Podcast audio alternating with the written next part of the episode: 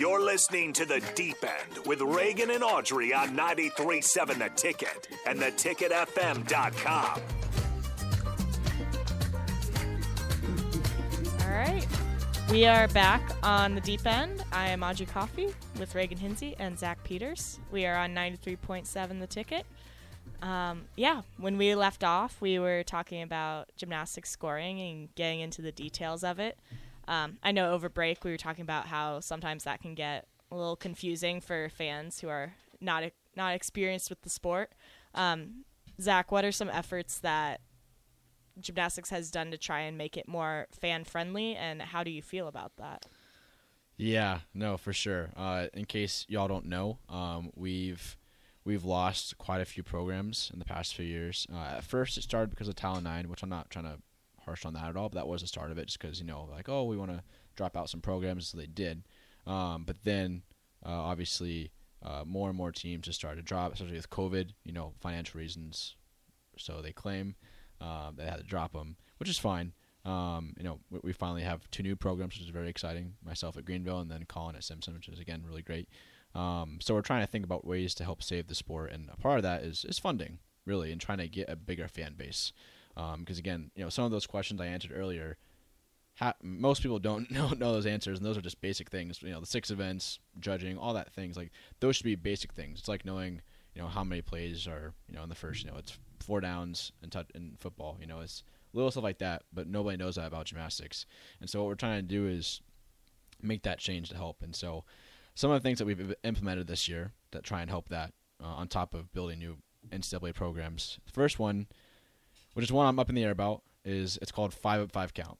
So basically, what this means, usually in, in years past, um, it will be six up five count, which means six guys compete, and you count the the top five highest scores, um, at least for the first half season. Now, it's five up five count all year long.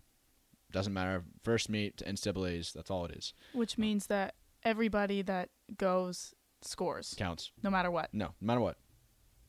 You, so you you have a, you have a guy, you know, and just for just for example, you know, let's say you're bringing in a freshman. Let's say he's a stud. You know, he won won juniors his senior year. He comes in, you know, first first routine ever in NCAA, right?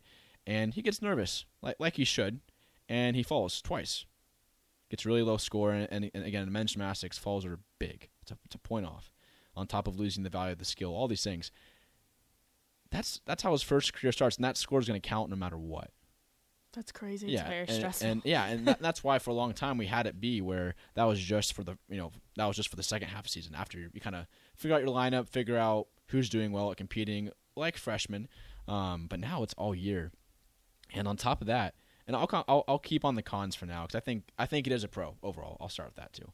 Um, other problem with that is it, it limits um, opportunity. And I think that's a, that's a really big thing with men's gymnastics is you you want to compete you you want to show everything you've done in the gym, you know, all the rehab, all the hours, you know, morning workouts, all those things. You want to be able to go out and show all the hard work you've done, and that's Yeah. through competing. Whether you whether you mess up or not, obviously you want to hit, you want to do well, um, but it helps a lot when you go out there uh, to actually compete and show and show that. And so now you know you're, you're losing. That means you know there's for guys that, that's six less routines, at least twelve on both sides of the field for both teams. And if let's say there's six teams there, now you're talking, you know, 36 routines aren't being competed. And that could be done by a plethora of people. So it, it does make it kind of difficult to say, well, we are limiting opportunities. Um, but now on the cons, or for the pros, because of those.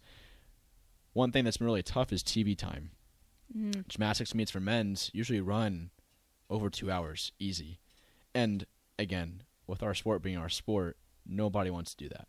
Yeah. football games, obviously, they'll watch that into seven overtimes for five hours. That that'd be an awesome thing, right? But for us, you know, they, they kind of told us with women's gymnastics, they have four events, so it's easier, but an hour and a half. That's kind of like the cutoff, right? And so for us, like, we want you guys to get down to an hour and a half.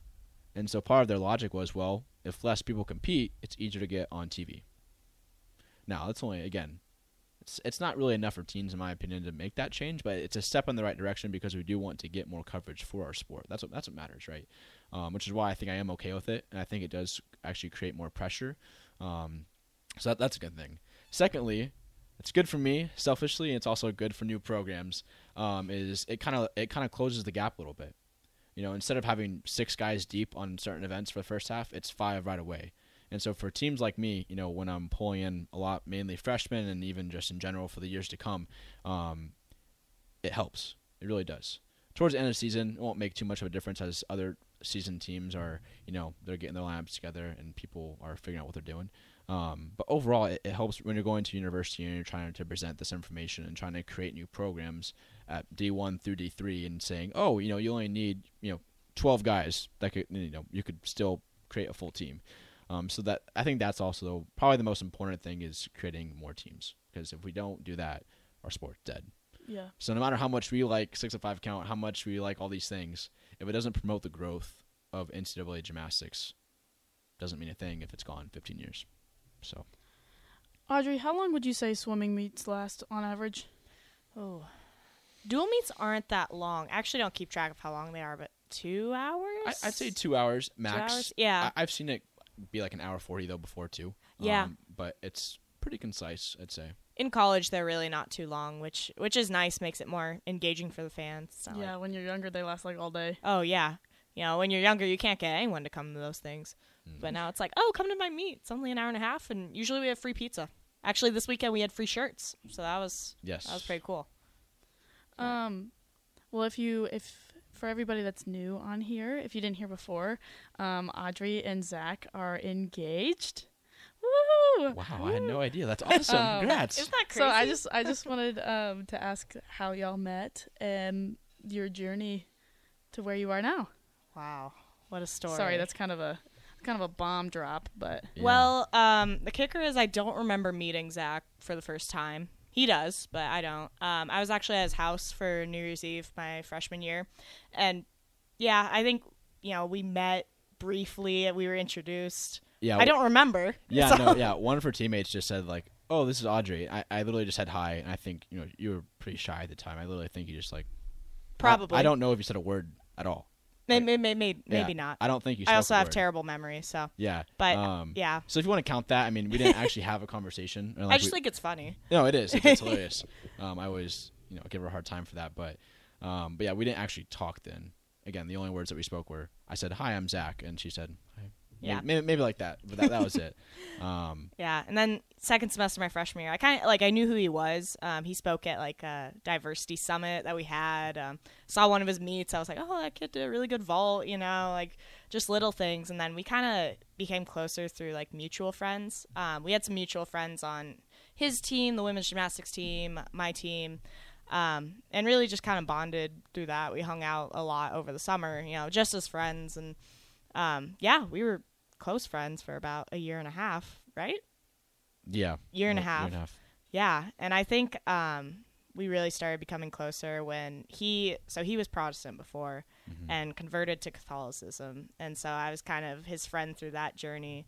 And then I actually I was born Catholic, but hadn't really been practicing, and around the same time, kind of came back into my faith. So I feel like we were church buddies for a while, and No, literally, that, that was it. Like that I, was it. Yeah. 'cause I, for those that know me, uh, I have an awesome scooter, a little moped I used to ride around. Um, max of 35 miles an hour. Yes, literally, on a good day, on a good day. Um, and so obviously, like in the freezing cold and just in general, it, it was kind of a hassle. I was still very blessed to have been given that a very good price uh, by Max Chapman. uh, shout out to Focus uh, on UNL. Uh, but uh, but yeah, no, I, I I'd be like, hey, could you give me a ride to mass today? You know, um, for like daily mass, uh, and then you know maybe we'd go pray together. Um, then we we'd go to go, go get food after, like at at train table. Um, yeah, just do that. Just going to mass every day. I mean, there's literally nothing more than that for the longest time. Um, yeah, I think that was a big part of it, and that's been the center of our relationship is is is being Catholic and uh, Christ being in the center. So without that, I would have I wouldn't have gotten closer to her, and we wouldn't be here. So Yeah, I think eventually along the line we kind of realized that we had feelings for each other.